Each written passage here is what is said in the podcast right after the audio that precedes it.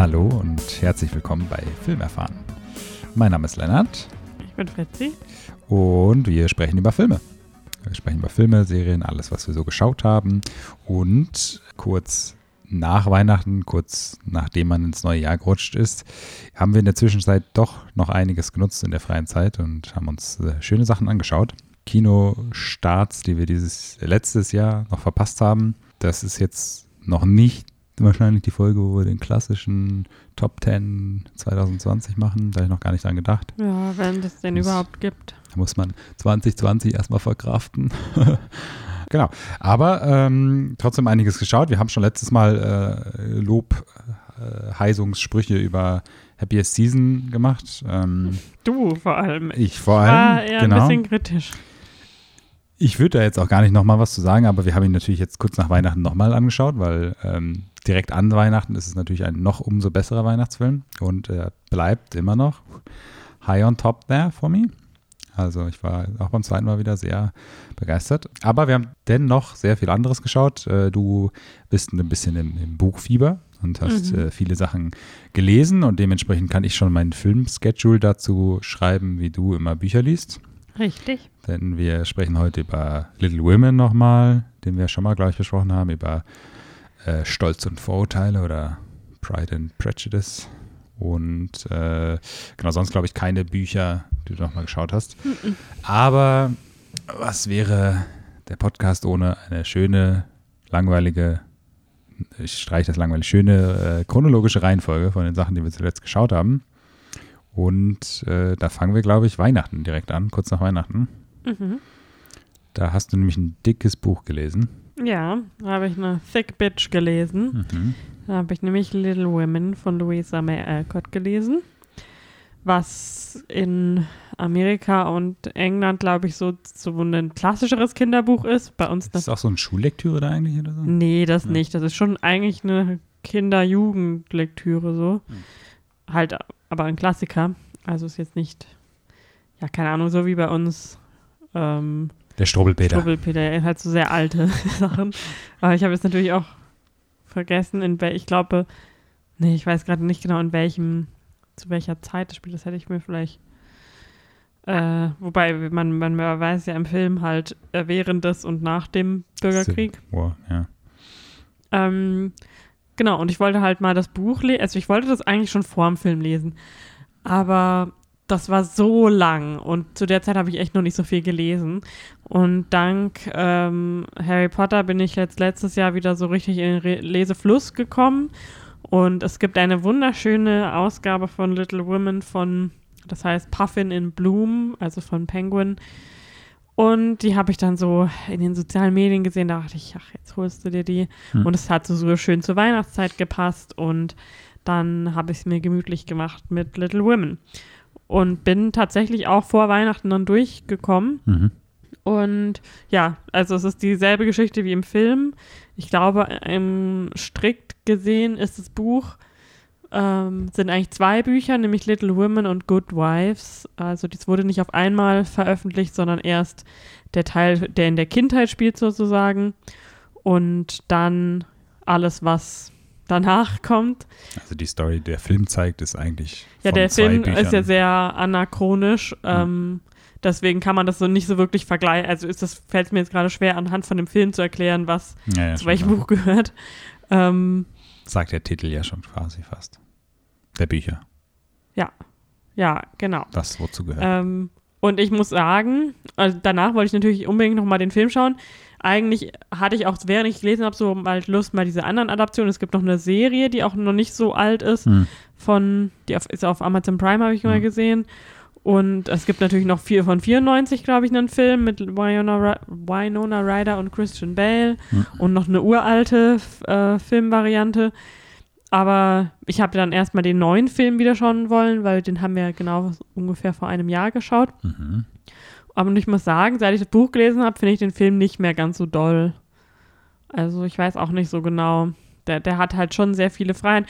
Und gerade, wo halt im Nachhinein doch auch viel darauf aufmerksam gemacht wurde, dass er, was Kostüme angeht und so, nicht besonders historisch akkurat ist. Hm.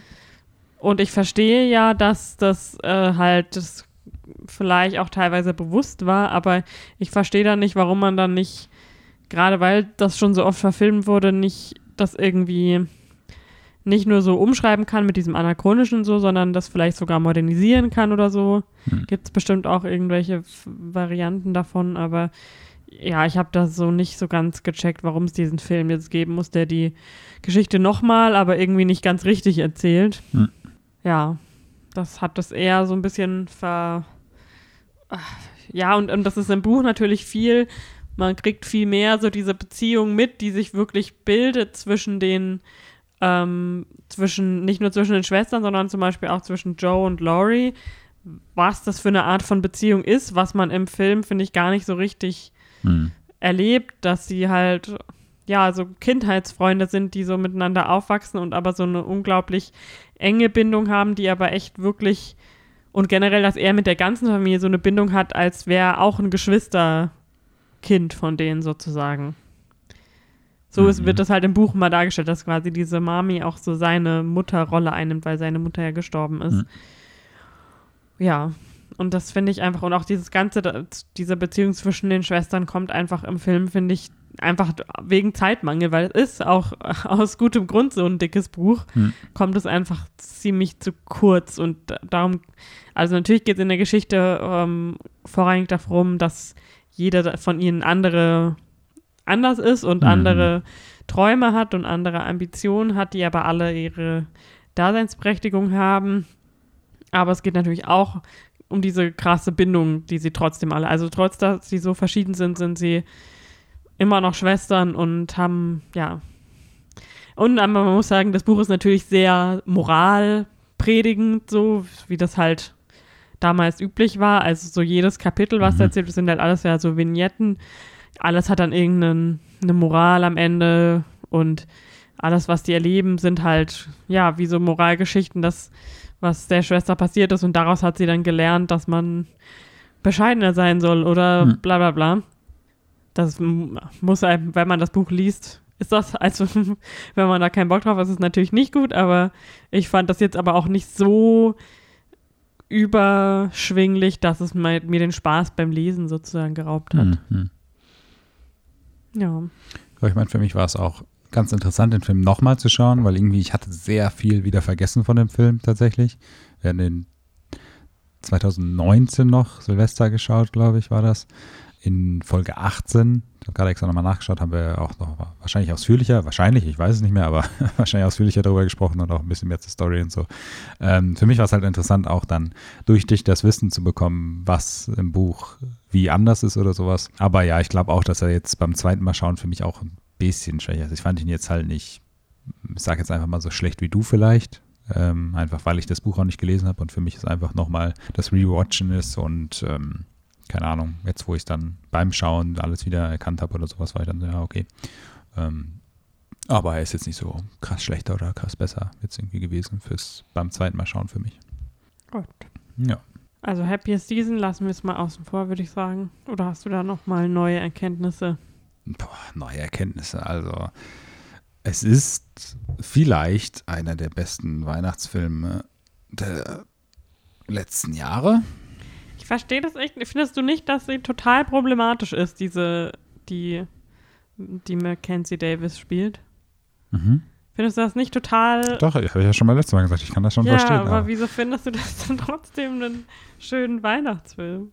Ich weiß nicht, ich finde, der hat trotzdem alles, was einen schönen Film ausmacht. Ich verstehe auch die Flaws und sowas. Es tut mir auch, es tut mir auch leid, dass ich einen nicht so brillanten Film gut finde. Entschuldigung. Nein, das meine ich ja Aber- nicht, dass der nicht gut gemacht ist oder Nein, so. nein, das meine ich ja gar nicht, sondern Ähm, einfach diesen. Nö, ich weiß nicht. So die ganze, der ganze Film vibet einfach mit mir, wie die Kids so sagen.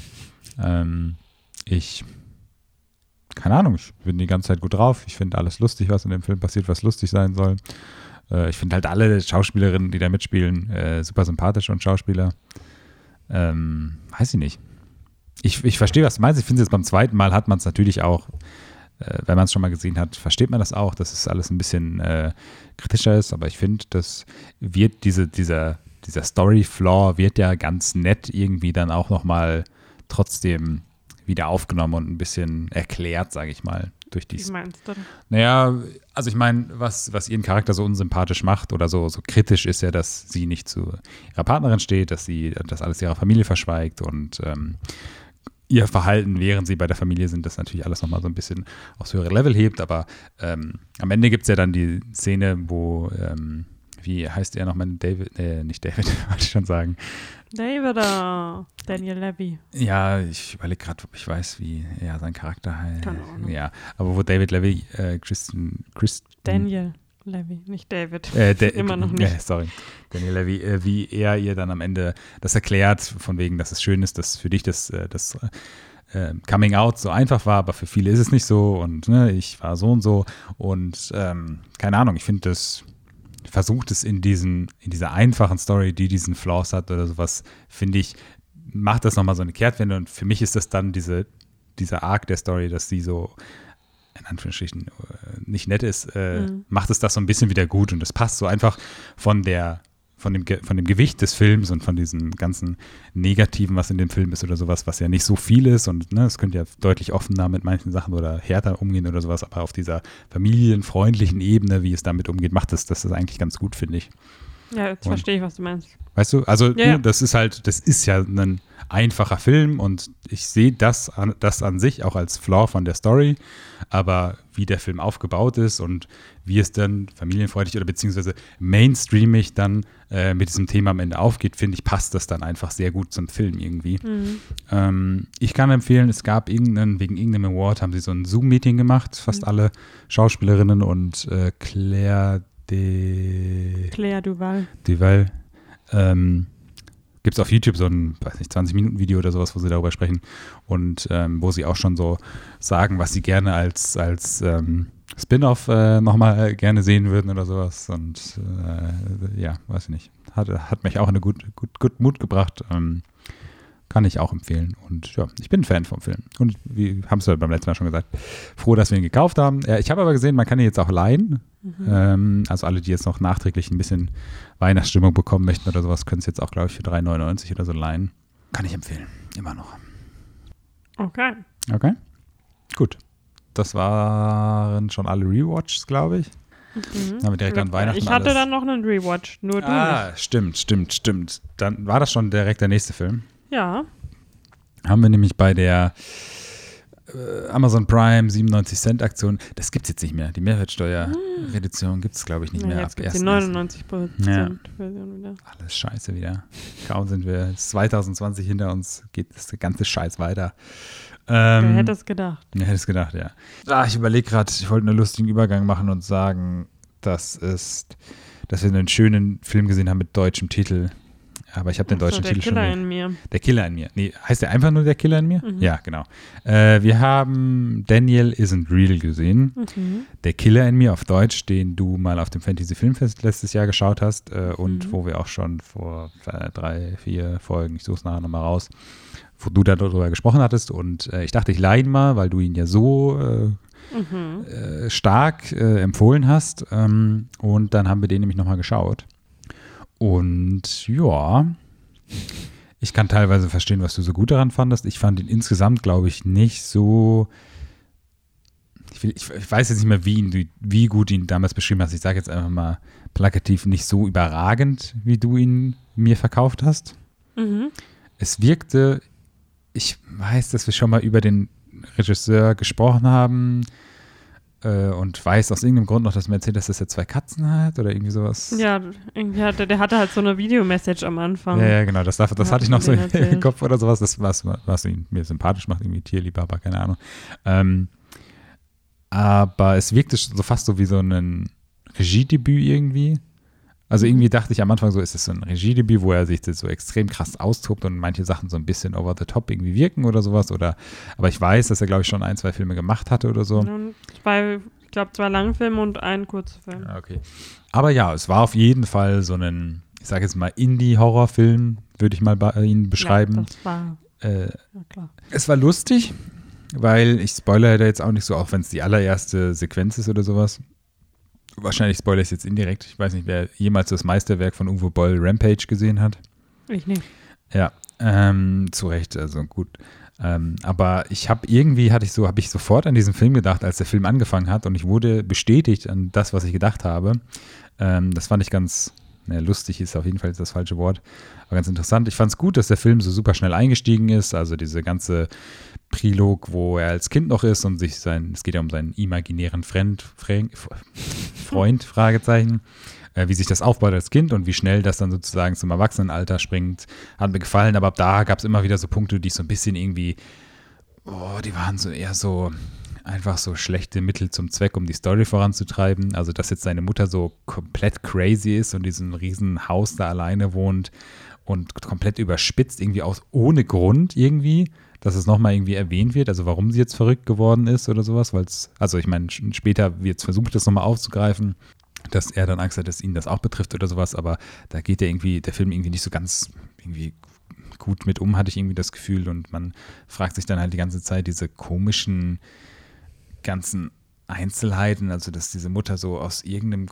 irgendein komplett irrelevanten Grund auch komplett überspitzt dargestellt crazy ist. Ähm, und wohin das dann führt, beziehungsweise was das dann naja, für Sie ist halt schizophren. Ja, ja, aber sie ist ja nicht nur schizophren, beziehungsweise wird ihr Charakter als nicht nur schizophren dargestellt. Ja, wird halt als äh, psychisch krank dargestellt. Ja, ja, richtig, genau. Und ich finde, der Film geht da so ein bisschen, also bei so einem Film hätte ich jetzt auch gedacht, könnte er da ein bisschen korrekter mit, mit psychischen Krankheiten oder sowas, auch was jetzt die Mutter angeht, irgendwie umgehen, weil der Charakter der Mutter kommt vor und dann ist er quasi für den Rest des Films weg. Ja, verstehe ich jetzt nicht so genau den Kritikpunkt, um ehrlich zu sein, aber.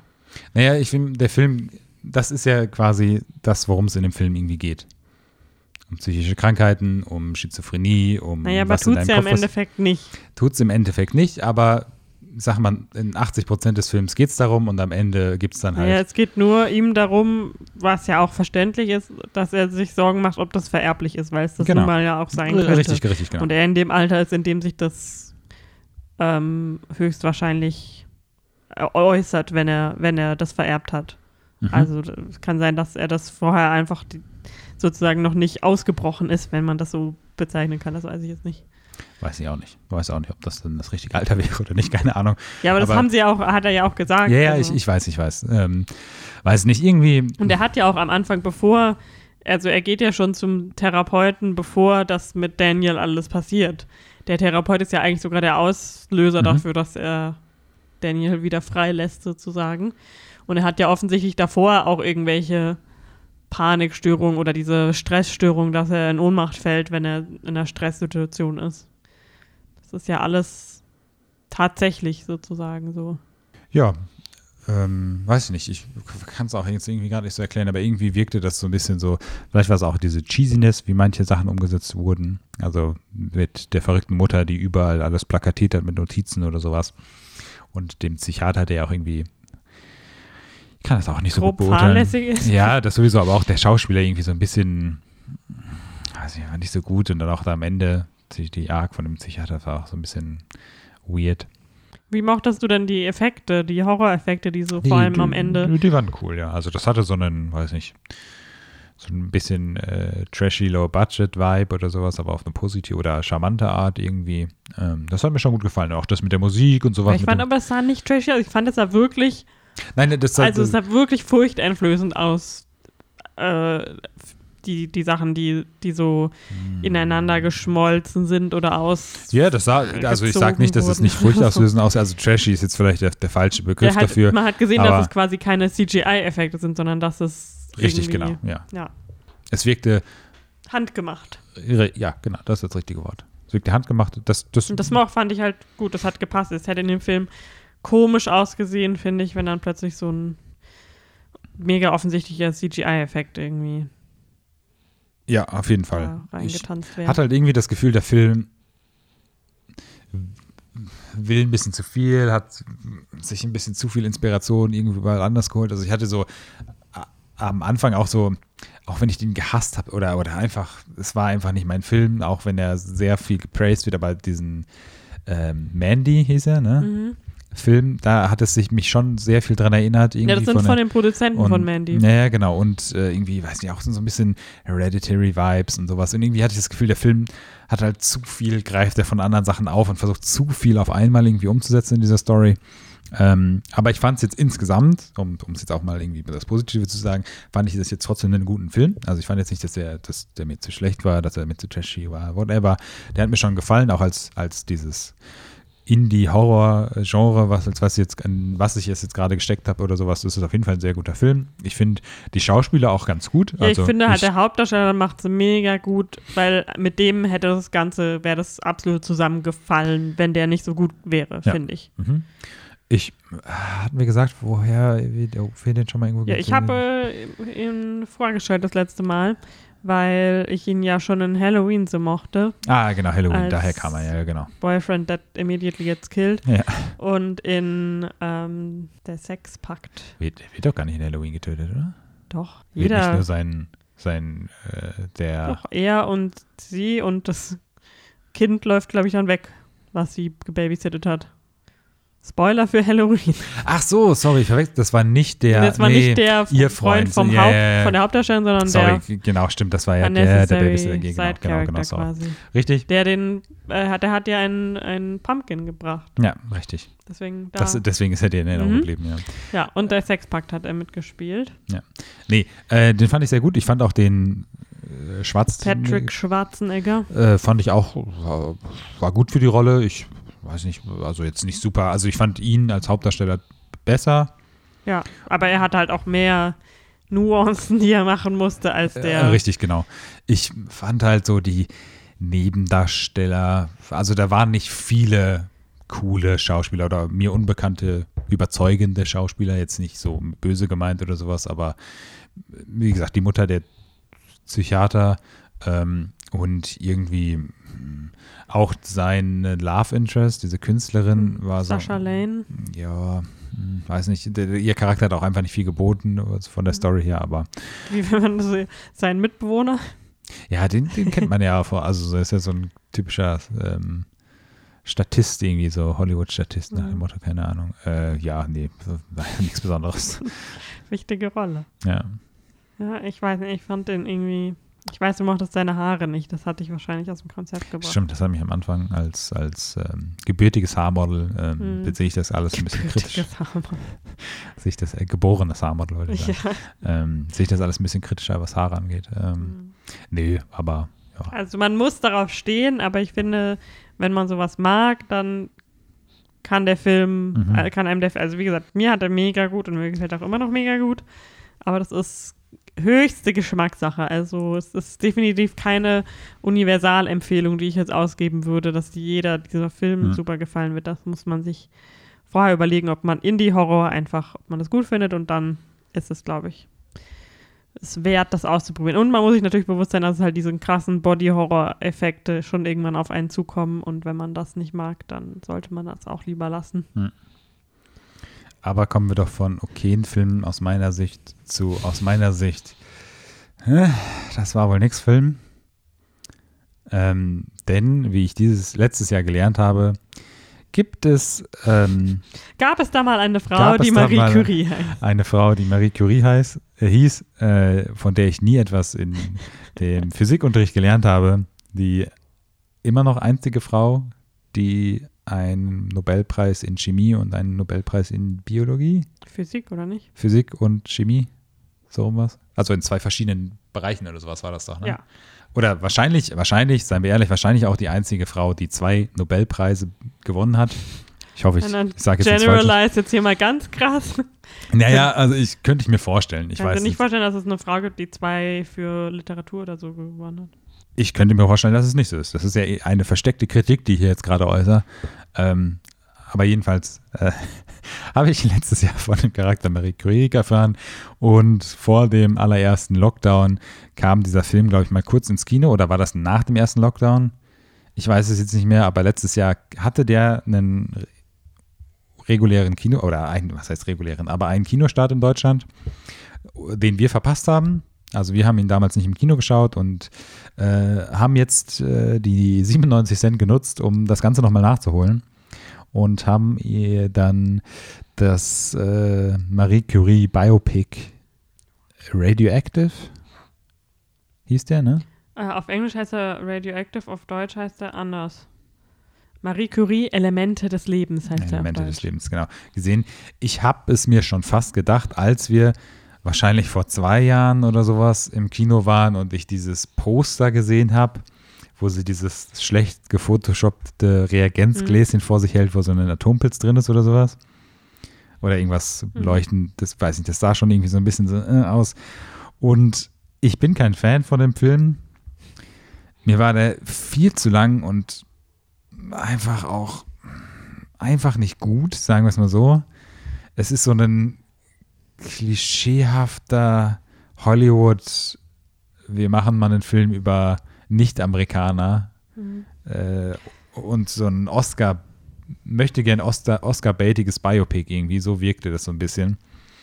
Ich habe überhaupt nichts, wir sprechen ja nachher auch nochmal über Rosemary Rosamund Pike. Rosamund Pike ähm, in dem anderen Film.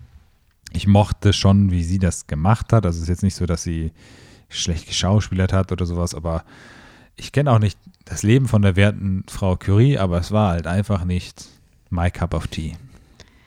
Ähm, es war alles so blend und irgendwie. Also ich will erstmal noch kurz berichten, der Film ähm, basiert äh, nicht auf irgendeiner Autobiografie, beziehungsweise basiert auf einem äh, Comic, also einer Graphic Novel von mhm. Marjane Satrapi, ja, nee, Lauren Redness. Ah, Lauren Redness, ah genau.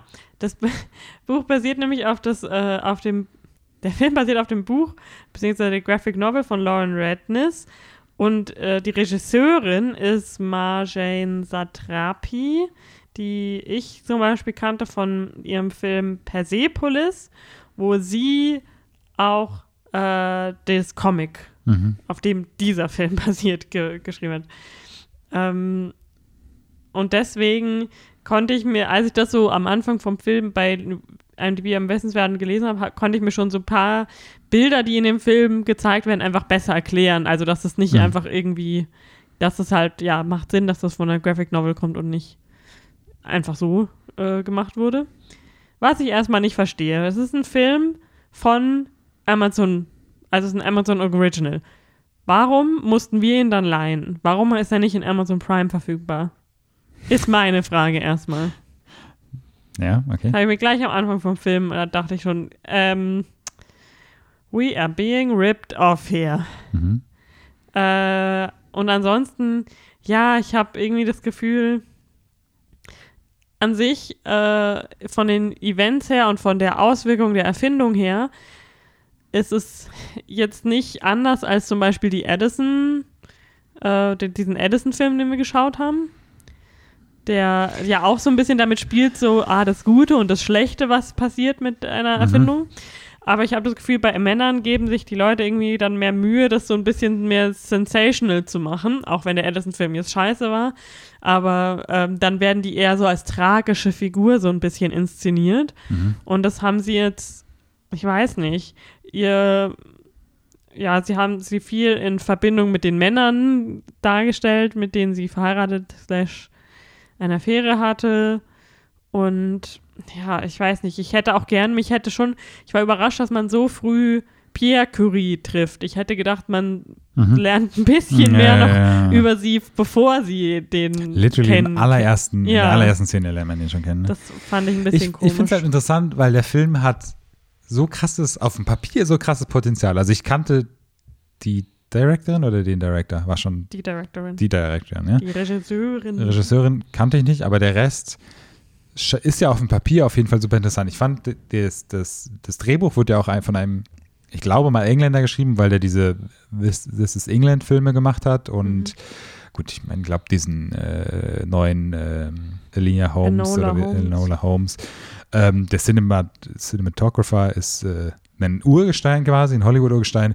Die Producer sind irgendwie involviert in äh, Fargo, Big Lebowski und all sowas. Also ich meine, auf dem Papier hat es ja schon viel Potenzial, aber ich weiß, ich will es nicht ihr in die Schuhe schieben, der Regisseure oder sowas, oder einfach dem, dem äh, Hollywood-Versuch irgendwie das äh, zu machen oder so. Aber es hat halt alles einfach nicht geklappt.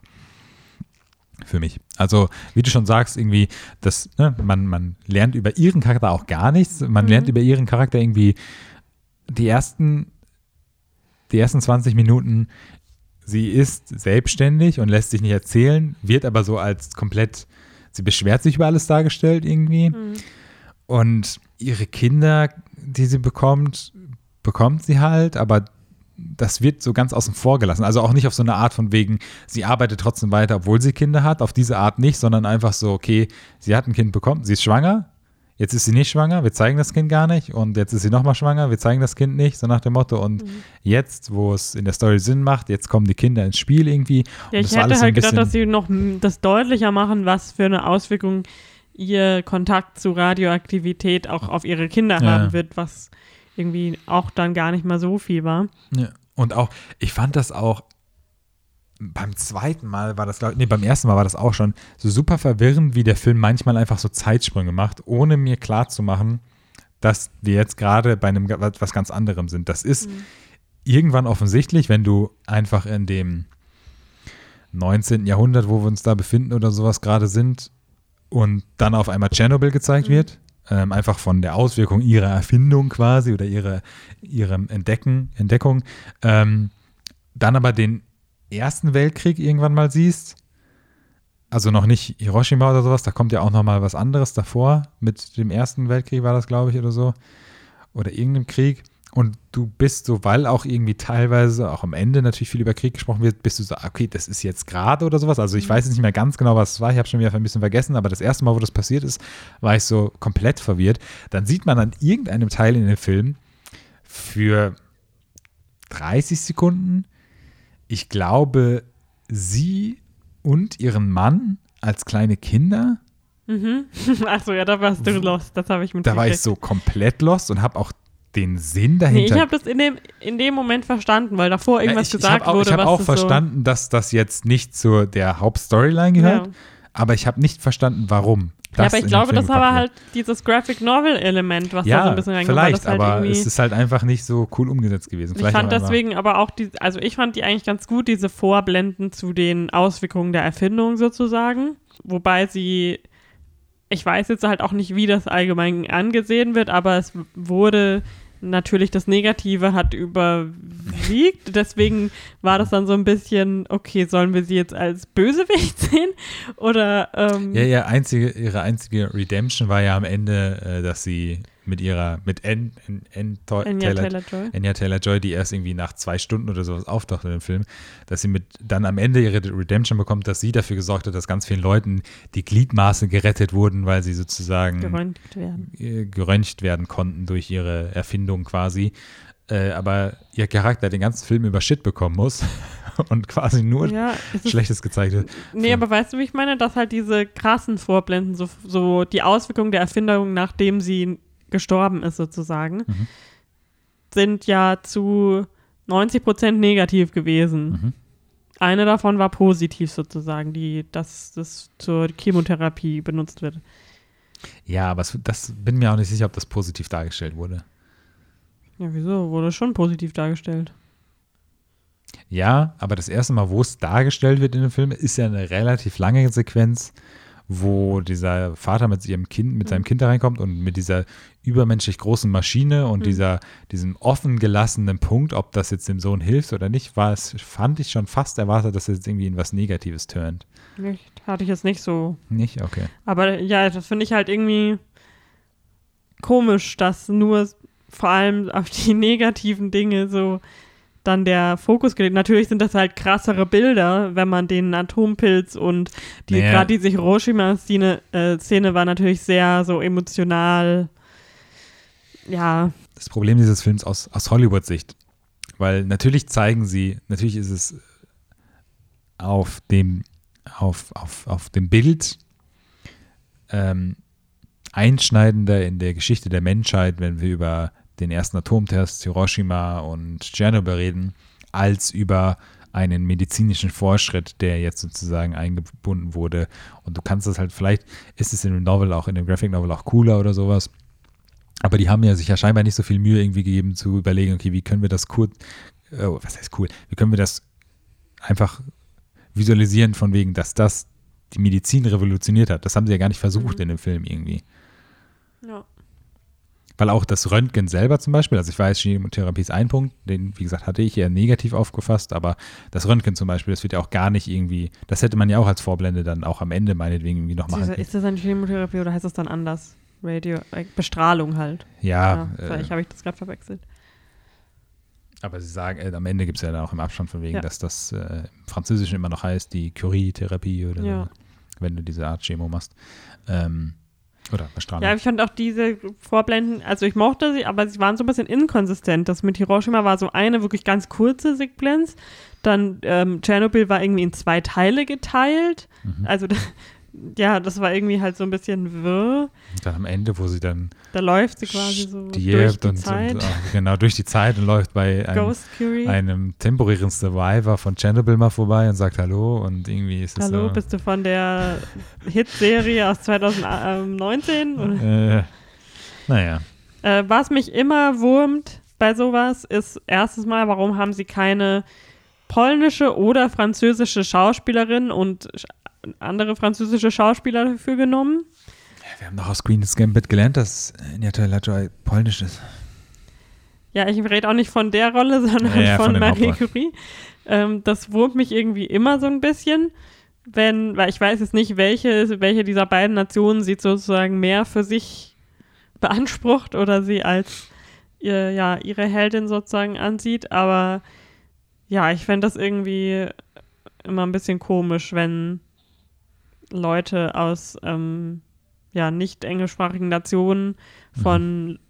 Schauspielern gespielt werden, die erstmal nicht daherkommen und dass der Film auch, dass da konsequent äh, bestes Queen's English gesprochen wird. Ja. Also mich hätte jetzt bei einem Marie, Marie Curie Biopic nicht gestört, wenn die Leute auf Französisch und ma manchmal auf Polnisch reden und ich halt Untertitel lesen muss, weil aber das zieht mich dann immer so raus, wenn die da alle so feinstes Englisch reden, aber sagen die ganze Zeit, sie sind in Paris. Also.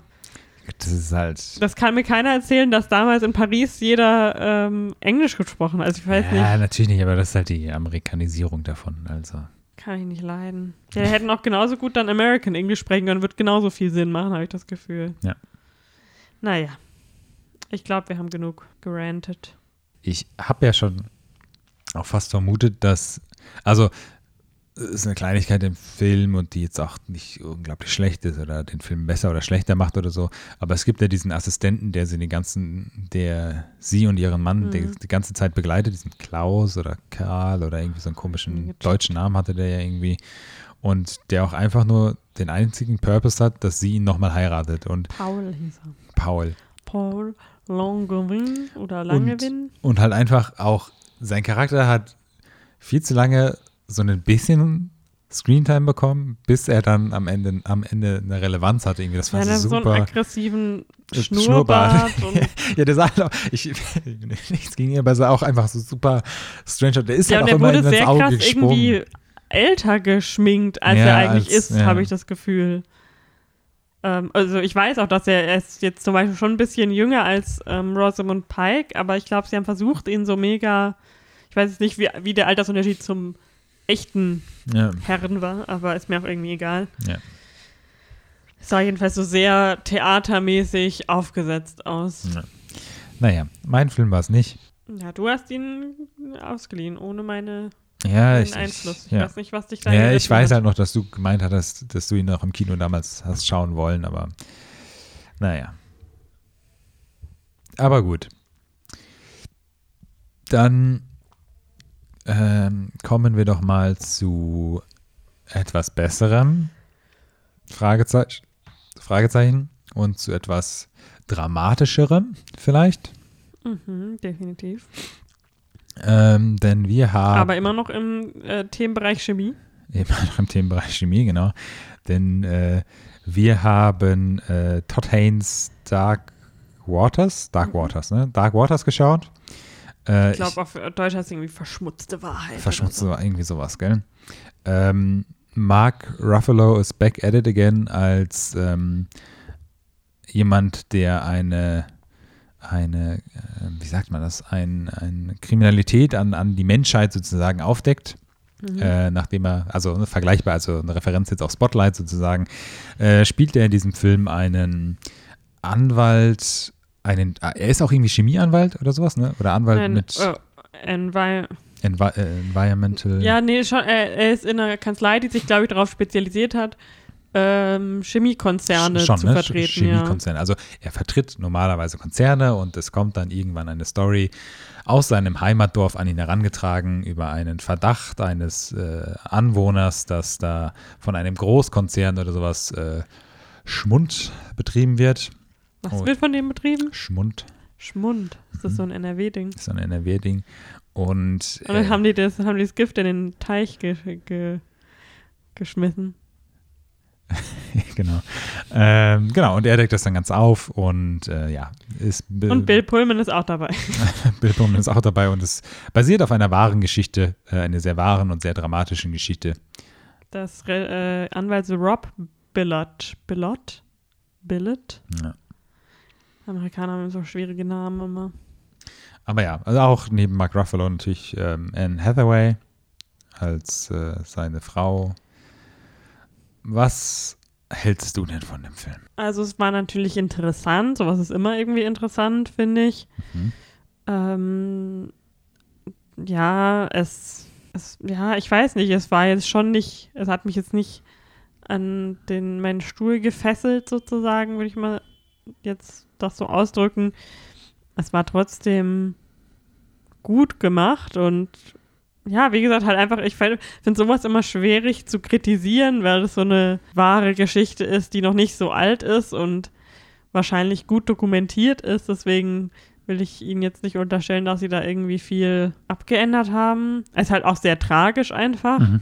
Ich weiß nicht, aber äh, ich finde, manchmal hat mir so ein bisschen, habe ich nicht ganz, äh, ich finde, sie haben es besser gemacht als manche andere Filme, dass man verstanden hat und folgen konnte, was passiert gerade. Mhm.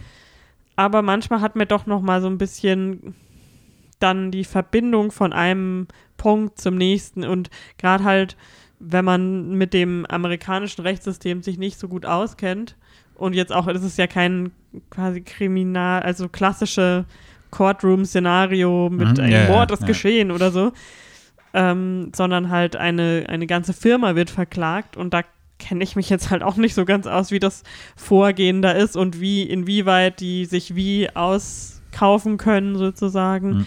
Und das, da hat es einem, ja, aber ich glaube, das ist natürlich auch schwierig für den Film, da jeden abzuholen, der sich damit nicht auskennt. Hm. Ja, ich habe ja irgendwie so ein Fable für solche Filme, so solche They Knew It Filme, die dann auch so ganz eine ganz also richtig schlimme äh, Sache eigentlich ans Licht bringen und auch Non-Spoiler auch nicht so schön oder menschenfreundlich auflösen am Ende. Also wie jetzt zum Beispiel Spotlight, den ich vorhin erwähnt habe oder sowas. Irgendwie bin ich so ein Sucker für so eine Art von Genre. Jetzt halt so Invest, also Spotlight ist ja Investigative Journalism und das ist halt so, ja, also es ist immer eine Person, die eigentlich kein Detektiv ist oder ähm, nicht, dessen Aufgabe es nicht wirklich Er ist. ist ein Anwalt. Natürlich ist es seine Aufgabe, Detektiv zu sein. Mhm. Ja, also das ist halt immer so ein bisschen, Ja. ja, auch so ein bisschen, finde ich, appelliert das so an jeden, das ist ja irgendwie so ein bisschen der Traum von vielen Leuten, dass man in dem Alltag, in dem alltäglichen Arbeiten, was man so macht, plötzlich Teil von was ganz Wichtigem wird und Ja, was ganz, ganz Böses hilft zu stoppen oder aufzudecken oder was auch immer. Ja. Ich glaube, das ist deswegen, also deswegen mag ich die auch, deswegen wollte ich den auch unbedingt schauen, weil man zu solchen Stories irgendwie immer sich hingezogen fühlt aus diesem Grund. Ja, ähm, mir hat der Film auch schon so eigentlich ganz gut gefallen. Also ich fand, ich finde, ähm, wenn ich jetzt noch gerade bei dem Vergleich bin von Spotlight, finde ich Spotlight auf jeden Fall insgesamt schon noch ein Stück besser. Ähm, weil der auch so ein bisschen runder ist vom, vom Investigativen her. Also wie du jetzt schon meintest, dass es irgendwie immer diese eine Person ist, die da irgendwie alles erreicht oder sowas, ist sicherlich auch so gewesen. Das, das will ich jetzt sozusagen in dem Sinne auch gar nicht bestreiten, aber es ist nimmt manche Spannung irgendwie weg, ähm, weil sehr viel sozusagen über den einen Charakter läuft, der das auch irgendwie, das wirkt dann manchmal schon so ein bisschen unrealistisch oder unmenschlich, was der alles sozusagen mitmachen muss oder aufklären muss irgendwie. Ähm, ich fand das sehr interessant, wie sich das sozusagen entwickelt hat. Also von einem, ich helfe nur einem Freund von meiner Mutter aus dem Dorf, mhm. äh, bis hin zu diesem Punkt, wo er dann realisiert, was, also es gibt ja diese Stages sozusagen, bis sozusagen klar ist, was da wirklich passiert. Ähm, das fand ich ganz interessant und auch ein gutes Pacing, bis du da sozusagen hinkommst. Der Film geht, nimmt so ein bisschen Zeit und etabliert so diesen Charakter und dann kommt das sozusagen nach und nach und bis es dann zu diesem Punkt kommt, ist es ganz interessant und vor allen Dingen auf Hinsicht, dass der Film, ich glaube, zwei Stunden oder knapp über zwei Stunden lang ist mhm. oder sowas, finde ich das eigentlich auch ganz gut, weil ich nicht das Gefühl hatte, dass der Film sich zieht. Also der hat ein gutes Pacing und mh, hm, hat jetzt keine Durststrecken oder so. Am Ende ist es natürlich so, dass keine Ahnung, sie gestehen es ein und machen Schadensersatz und dann wird das auch in der richtigen oder in der Geschichte wurde oder in der Realität wurde das natürlich auch in die Länge gezogen, aber auch im Film wirkt das dann natürlich in die Länge gezogen, weil jetzt ist der Film noch nicht vorbei. Das, was sie da beschlossen haben, sie weigern sich dagegen und alles, sie versuchen das so lange wie möglich hinauszuzögern und sowas. Dadurch zögert sich der Film dementsprechend natürlich hinaus, aber trotzdem wirkt der Film nicht zu lang. Äh, das äh, fand ich insgesamt ganz gut. Ich fand jetzt den Charakter von seiner Frau oder seine Frau, die von Anne Hathaway gespielt hat, ähm, so zwei Drittel des Films irgendwie insgesamt, also jetzt nicht chronologisch zwei Drittel, aber irgendwie so zwei Drittel irgendwie auch ganz gut, aber irgendwie manchmal fand ich ihren Charakter auch so ein bisschen komisch, warum sie dann manche Sachen von ihr so mit reingenommen haben mhm. oder sowas. Also ich finde es gut, dass sie am Anfang und auch das generell das Aufbauen, dass sie sozusagen Hausfrau geworden ist und auch im, im Law-Bereich gearbeitet hat und sowas und auch das, das auf, auf der Party, wo sie dann sind, wo er nochmal diesen äh, Vorstand von diesem Chemiekonzern auch noch trifft und so diese Gespräche mit und auch was das auch irgendwie, was so indirekt, so ganz subtil so nochmal mit reingemacht wird, was das heißt, auch schwanger zu sein oder eine Frau zu sein in diesem Bereich und weil sie mhm. ja dann mit dieser einsprechen, die auch am Ende nochmal vorkommt, die schwanger ist und dann am Ende ein Kind hat und sowas, diese Rechtsanwältin und wie sie das sozusagen beschreibt, das fand ich schon cool. Ähm, aber manchmal fand ich das dann so ein bisschen, also wo er das sozusagen realisiert und dann diese Szene ist, wo er mitten in der Nacht da irgendwie die äh, Küchen, die Wasserrohre abstellt oder irgendwie sowas, da war ihr Charakter dann so ein bisschen zu Hauch over the top mäßig und beziehungsweise wirkte das für mich in diesem Sinn, das ist natürlich auch filmisch gesehen jetzt, aber es wirkte so ein bisschen, so würde, würde, so würde ich jetzt nicht glauben, dass so ein Mensch so reagiert, wenn sie sowas erfährt. Hm. Aber ja, keine Ahnung. Insgesamt fand ich das schon ganz cool. Ich mochte den äh, thicken Akzent von dem äh, Bauern, mhm. äh, ich weiß seinen Schauspielernamen nicht mehr. Ähm, ja, und er hat einen, einen, sympathischen Hund. Das stimmt. Und äh, ist für mich, ich habe danach auch nochmal den Wikipedia-Artikel durchgelesen und dieses du, du, Dupont, Dupont oder Dupont, ja. ähm, habe ich gemerkt, dass die auch einen Sitz haben, in NRW, ganz, ganz in der Nähe, wo ich mal gewohnt habe als, mhm. als Kind. Also hätte ich Bei vielleicht Tönnies nicht so viel Trinkwasser. Ähm, hm? Bei Tönnies oder wie das heißt, Tönnies, da wo das. Tönnies. Nee. Äh, nicht, wahrscheinlich sind es gute Buddies alle. Mhm. Ja. ja. Okay. Kooperative Verteidiger. So, was haben wir da noch geschaut? Ähm, ein Comedy Classic. Ja, kann man zumindest Kult Classic würde ich Kult Classic, genau. Äh, wir haben, heißt der Mike Judge? Mhm. Mike Judge, wir haben ja letztes Jahr schon Idiocracy das erste Mal geschaut und wir dachten uns, dieses Jahr ähm, geben wir äh, uns noch ein zweites Werk von diesem brillanten Regisseur und schauen uns Office Space an, den 2000, nee, 1999er äh, Comedy-Film. Mhm. Alles Routine auf Deutsch. Alles Routine, genau. Der auf Netflix äh, ist, ne? War das? Haben wir auf Netflix geschaut? Ähm, ja. Ich, ich glaube, er ist, ist auf Netflix frei zu schauen mit, ähm, ja, grandioser, nicht, nicht unbedingt durchgehend bekannten Besetzung. Äh, Wir haben Ron Livingston in der Hauptrolle, den ich schon länger nicht mehr geschaut habe, äh, gesehen habe. Mhm. Mm, Er spielt natürlich auch eine wichtige Rolle in meinem anderen ähm, Lieblingsfilm Vacation, diesem trashigen Roadtrip-Comedy-Film, spielt er auch mit. Also nicht die Hauptrolle, aber hat er auch nochmal einen Auftritt. Ähm, Jennifer Anderson spielt als wahrscheinlich Mainstream bekannteste Schauspielerin mit, die nicht genug, ähm, was war das? Ähm, Flair? ja. nicht genug Flair mitbringt. Ähm, genau, und einfach super interessante Nebencharaktere oder sowas, die jetzt nicht bekannte, super bekannte Schauspieler sind. Es gibt noch Stephen Root, den man vielleicht noch kennt aus, keine Ahnung, blinden Get Out-Aktionär, der sozusagen Stimmt. Daniel Kaluuya's äh, Augen bekommen soll. Ähm, Little Spoiler an der Stelle. Ähm, John C. McGinley, genau. Dr. Cox. Dr. Cox. Und ja, keine Ahnung, ein, ein Film, der mir aus vielen Sachen einfach nur vor wahrscheinlich schon Jahrzehnten einfach als Meme bekannt war. So. Mhm. It Ähm, was a jump to conclusion. genau, und es ist ein, ja, sehr, sehr unterhaltsamer Film, wie ich finde. Ja, also es geht, kann ich also kurz sagen, worum es so, geht. Entschuldigung. Es ja. ist quasi eine Ode an den kleinen Mann, würde ich mal es nennen. So würdest du Ähm, das beschreiben. Es geht halt um den klassischen, ich nehme sehr amerikanischen Büroalltag Mhm.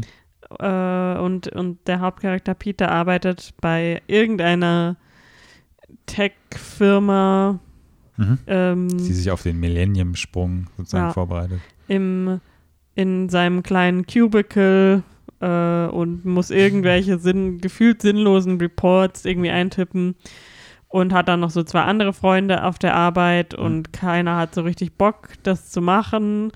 Ähm, der Chef ist scheiße, er muss am Wochenende reinkommen zum Arbeiten. Und dann, ähm, als seine Freundin mit ihm zur Therapie, zur, zur Hypnotherapie geht, wird er hypnotisiert.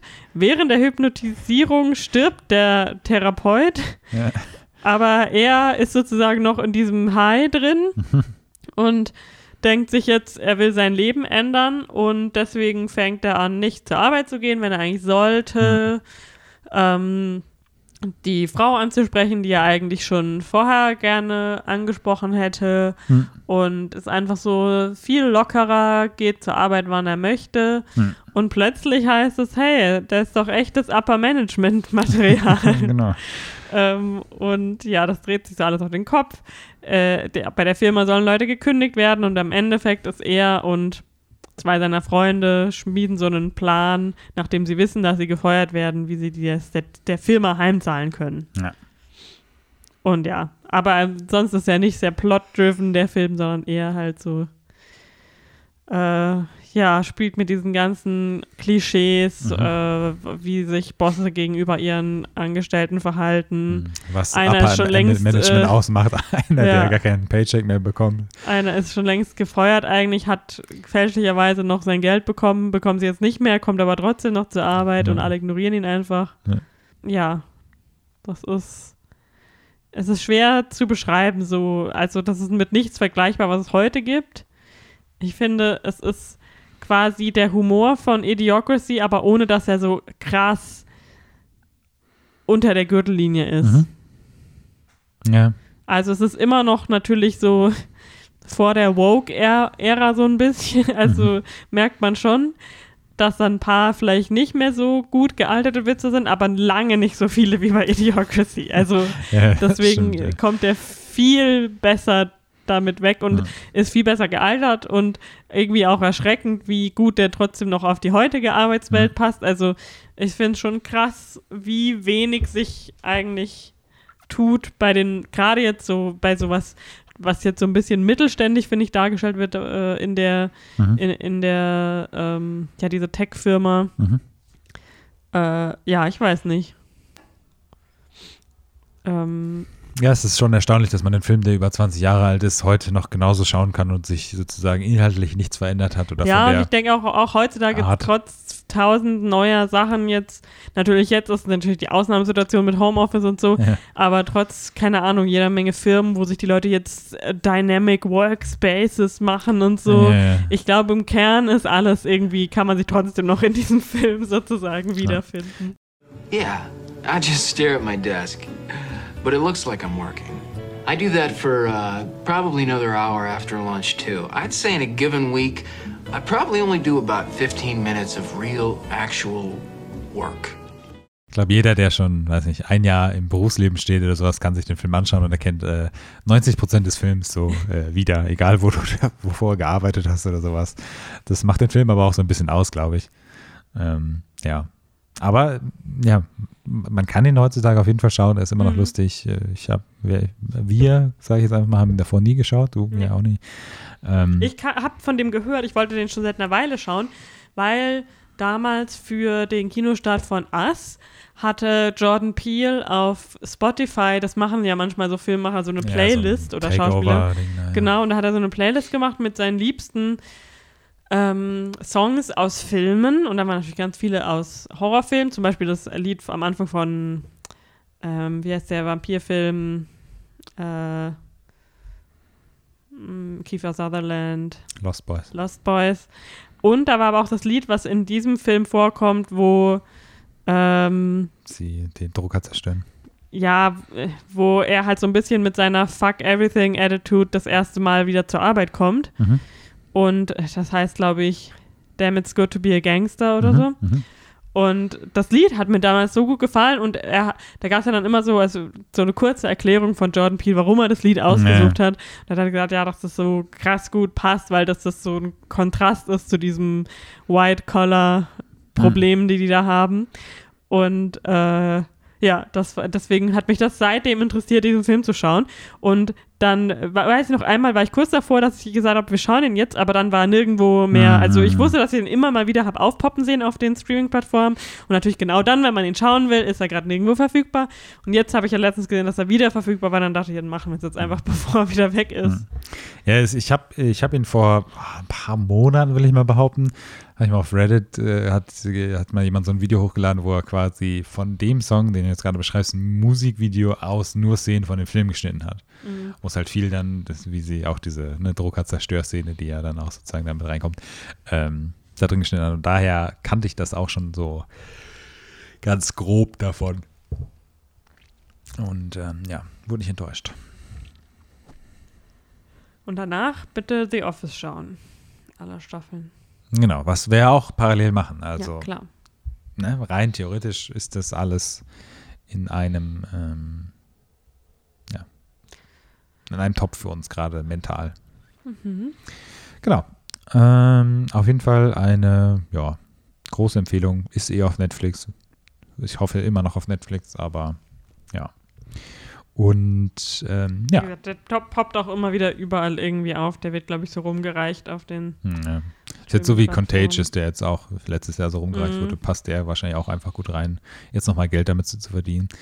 Ähm, aber machen wir doch mal den Full Circle und sprechen nochmal über eine schöne Buchverfilmung? Fragezeichen. Lennart hat mich angebettelt, dass wir unbedingt Stolz und Vorurteil schauen. Ja, ich habe mir nämlich das Buch geschnappt und habe das Buch gelesen Mhm. und habe dich dann quasi gezwungen, hey, lass uns das doch endlich schauen. Ähm, nein, du hast das Buch gelesen. Äh, Mhm. Und äh, dementsprechend, nachdem du es äh, fertig gelesen hast, haben wir dann gestern noch äh, den Film. Den ein, also es gibt ja davon auch tausend ähm, Verfilmungen. Wir haben den neuesten- bekanntesten, von bekanntesten. 2005 mit Kara Knightley ähm, und Tom von Succession geschaut. Ich hatte davor auch, also das ist ja, ich denke mal, es ist leider Stereotyp so, dass das ein Ding ist, was Mädels sehr gerne, Mädels, ähm, Frauen sehr gerne mögen, diese Jane Austen Mhm. generell, die, äh, die Romane. Ich als ganz, ganz schlechte Studentin der englischen Literatur habe in meinem Leben noch nie Jane Austen gelesen. Und jetzt gerade in meinem Reading Flow habe ich dann gedacht, okay, jetzt ist The Time is nigh ähm, für Jane Austen und ich dachte, fange ich einfach mal bei Schatz und Vorteil an, weil es das ist, was man so am häufigsten hört, obwohl wir Mhm. Emma ja dieses Jahr auch geschaut haben. Richtig, letztes Jahr, ja. Äh, ja, letztes Jahr. Und, ähm, und ich glaube, sonst habe ich noch keine Verfilmung gesehen von, äh, von Jane Austen Büchern. Aber jetzt, wo ich auch mehr mich darüber erkundigt habe, habe ich auch wieder noch andere, die ich gerne lesen möchte. Äh, jedenfalls habe ich das gelesen und war sofort super überrascht, aber auch irgendwie doi. Natürlich, also wenn das so bekannt ist und so beliebt ist bei allen Leuten, wird es auch irgendwie Grund haben. Hm. Ähm, und war wirklich unterhaltsam und auch irgendwie lustig. Hm. Und also das, ich finde es immer so krass, wenn man in Klassikern, die so alt sind, Humor noch, also dass sich Humor doch irgendwie so wenig verändert und man irgendwie über dieselben Sachen lachen kann, die die Leute vor 200 oder über 200 Jahren lustig fanden. Mhm. Ähm, und ich auch irgendwie diese Geschichte, in der jetzt gar nicht mal so viel passiert und vor allem nichts passiert, was ich heutzutage aus meiner heutigen Sicht nachvollziehen kann. Also die Prämisse ist ja, dass es eine Familie mit fünf Schwestern ist, die alle irgendwie verheiratet werden sollen weil die Mutter da drauf scharf ist, weil sonst, wenn der Vater stirbt, das ganze Vermögen, also sie haben nichts, äh, wenn sie nicht verheiratet sind, weil sie Frauen sind und keine Männer.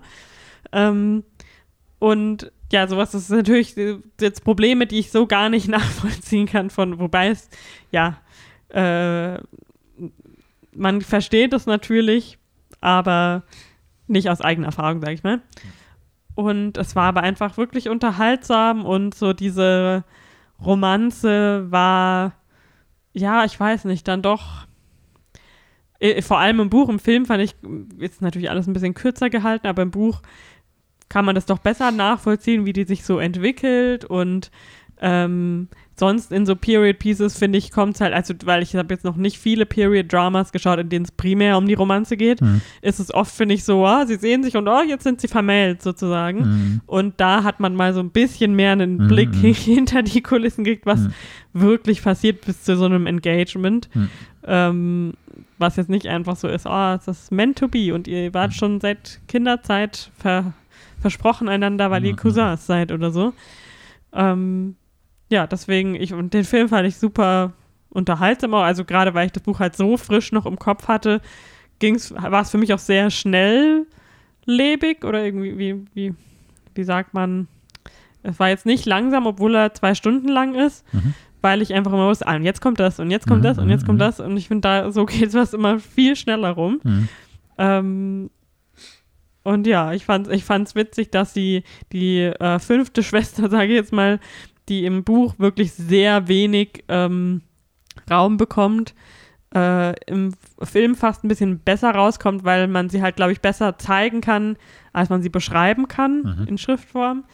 Ähm, äh, ja, das fand ich irgendwie ganz schön im Film zu sehen. Mhm. Und der Film war auch, also, ja, ich verstehe, warum der Film auch so ein, so ein Favorit ist, weil da schon so ein bisschen so Sachen sind mit Kameraführung und Einstellungen, die halt ja, so sehr ästhetisch mhm. ansprechend sind. Großes leeres Land in England. Ja, also wie diese Landscape, wie sie die so ähm, inszeniert haben, ist schon sehr, passt sehr zu diesem romantischen mhm. allgemeinen Flair. Mhm.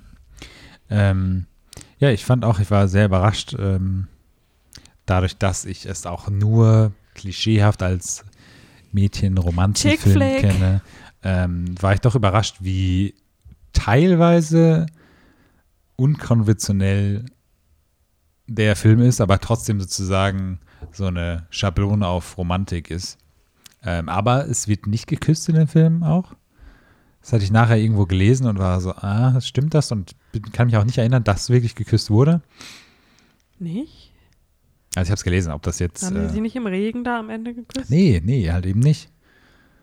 Da haben sie sich ja fast geküsst, aber sie haben sich nicht geküsst. Nein, nicht ganz. Ich meine ganz am Ende, da wo sie sich im Morgengrauen da treffen. Ja, ich glaube, das war keine Ahnung, weiß jetzt auch nicht.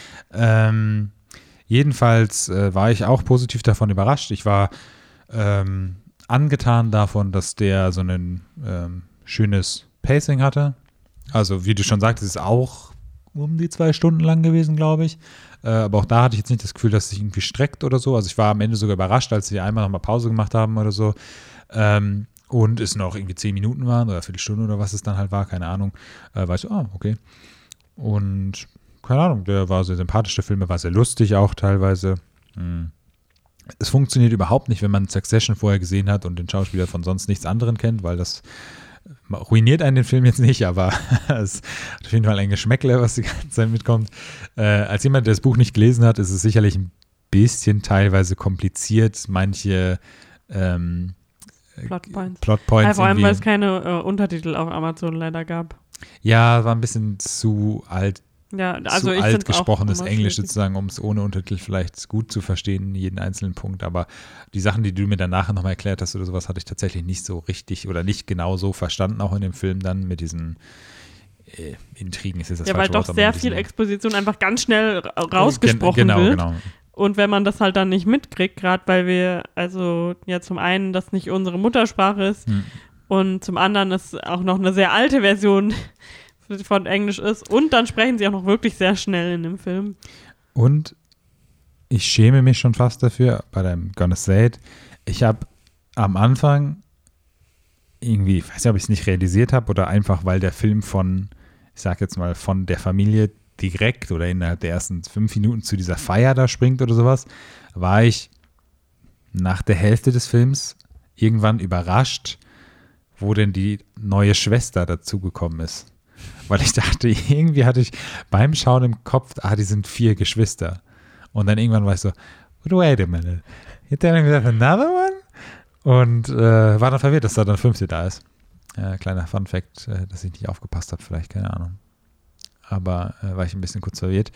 Ähm, ja, aber es ist auch teilweise, ist jetzt übertrieben, aber spannend, Fragezeichen. Also irgendwie diese Story Points oder sowas mit diesen Intrigen und was der behauptet und die Person und was passiert dann, wenn sie wieder auf die Person trifft und wie wird dann reagiert und sowas war doch schon, ähm, hatte eine Art von Spannung dann irgendwie. Äh, ja. Und äh, Hot Take. Wir empfehlen Stolz und Vorurteil von 2005. aha. Das, äh, ich weiß, es ist ein krasser, krass unbekannter Indie-Streifen, aber Mhm. Schaut ihn euch mal an. wir geben unser Siegel da drauf und Mhm. damit äh, sollte das, glaube ich, auch okay sein. Ja. Also, falls ihr euch die ganze Zeit noch nicht raus rangetraut habt, getraut habt oder so, jetzt, jetzt könnt ihr es. Er hat aber keinen Oscar gewonnen, ne?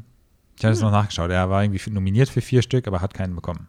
Oh no, what will Papa say? Genau. Ansonsten äh, sind wir mal wieder in unserem Annually Office Rewatch dann. Ja, yeah. Über was wir noch nicht gesprochen haben, ist die Nicole Kidman und ähm, äh, wie, wie hieß es nochmal? Ich habe den Namen vergessen. Ich weiß es nicht. The Undoing hieß es. Die Ähm, Unlame, äh, nein, die Un-Unlame, ja, ähm, die, überhaupt nicht wert, das sich da rein zu investieren. naja, das ist halt so dieser Punkt. Es ist es, es ist es nicht wert, sich da rein zu investieren, weil das Ende so enttäuschend ist. Weil wir haben ja Ja, wir werden unser ganzes Leben ja konditioniert bei solchen Stories, bei solchen Mystery Stories, Who Done It Stories, dass ähm, am Ende, also es wird die ganze Zeit spekuliert, ist es so, ist es so? Ähm, und am Ende muss es dann auf jeden Fall immer was sein, was niemand erwartet hat, was vor allem niemand im Film irgendwie erwartet hat. Also der Detektiv darf nicht vorher schon gesagt haben, dass das wahrscheinlich so gewesen ist, wie es dann am Ende ist. Und in dem, in, in The Undoing, ist es so, wie sie die ganze Zeit sagen, dass es sein sollte. Ja, es ist halt, also das Ende ist halt irgendwie enttäuschend, aber ich finde schon, die, Der, der, der gan das ganze Ding ba basiert darauf, dass man Hugh Grant, dass wir so lange konditioniert wurden, dass Hugh Grant immer der Gute ist und immer nur der Hot Daddy, dass wir das einfach nicht wahrnehmen können und nicht glauben könnten, dass der irgendwie der Böse doch ist. Also, weil der Twist an sich kommt in der zweiten Folge, wenn man so will. Weil in der ersten Folge weiß man ja sozusagen ähm, noch ja, manche Sachen nicht, dass wer wen kennt. Ähm, Also ich war jetzt, glaube ich, nicht so negativ beeinflusst durch das Ende wie du. Ich fand es trotzdem enttäuschend und ich bin kein Fan vom Ende. Ich glaube halt, es funktioniert vielleicht viel besser in Buchform. Also, weil ich glaube, das war ja auch ein Roman, Ja. auf dem das basiert. Da kann ich ich, mir ja. irgendwie vorstellen, dass es besser funktioniert, weil du diesen Mann wahrscheinlich in einer bestimmten Art und Weise Nee. beschrieben bekommst und er dann anders, ja, am Ende aufgedeckt wird, dass er doch anders ist. Aber die Serie war voll für die Tonne, ey. Aber der, der Vater von Nicole Kidman ist auch der Vater, der so Mr. Bennett. Äh, genau. Und dann dachte ich mir, er sieht genau gleich aus. also, ich meine, so He wie Paul Rudd quasi age, immer ja. jung bleibt, bleibt er immer alt. Aber Stolz und Vorurteile, Tribute von Barnum und jetzt The Undoing. Ein, Ja, und ein Alter. Bild, ja. Obwohl da 20 Jahre dazwischen liegen, ja. Ähm, ja. Genau. und die Augenbrauen sind immer noch ähm, davon On Fleek. Äh, ja, aber ich glaube, ähm, nur weil wir es beim letzten Mal hatten, wir es, glaube ich, erwähnt, dass wir es gerade schauen und dann äh, Mhm. noch euphorisch sozusagen berichtet, dass wir es gerade schauen und dann noch Da dachte ich noch, dass noch was passiert. Aber es ist auch wenig hängen geblieben, muss man fairerweise sagen. Jetzt da jetzt zwei Wochen dazwischen liegen oder sowas. Ist bei mir wenig hängen geblieben. Aber gut. Ähm, genau, ansonsten haben wir, glaube ich, nichts geschaut. Ich habe ein paar Dokumentationen geschaut. Ähm, aber auch nichts. Aber Dokumentationen sind keine Filme, also. Nein, ich habe ähm, Dominion geschaut. Angefangen zu schauen, aber es ist einfach. sagen. Ich wollte gerade sagen, du hast es noch nicht Es fertig. ist einfach zu krass, um es zu schauen. Also man, ich muss es fertig schauen und man soll, jeder sollte das schauen. Da will Lennart lieber Dominion spielen. Hey. ähm, ja, aber es ist ein sehr äh, krasser Film. Und äh, sehr empfehlenswert. Auch sage ich jetzt einfach, ohne ihn fertig zu haben, aber wenn man es nachschaut und weiß, worum es geht, äh, dann wird man es verstehen und sollte man auf jeden Fall anschauen. Film. Und ich werde es auch noch fertig schauen, äh, die Dokumentation. Genau. Ähm, ansonsten soll es das gewesen sein. Schaut euch schöne Filme an, schaut euch die Sachen, die wir empfohlen haben, an. Vieles wie Office Space kann man auf Netflix kostenlos streamen. Ähm, und wünsche euch viel Spaß dabei und hören uns dann beim nächsten Mal. Tschüssi. Ciao.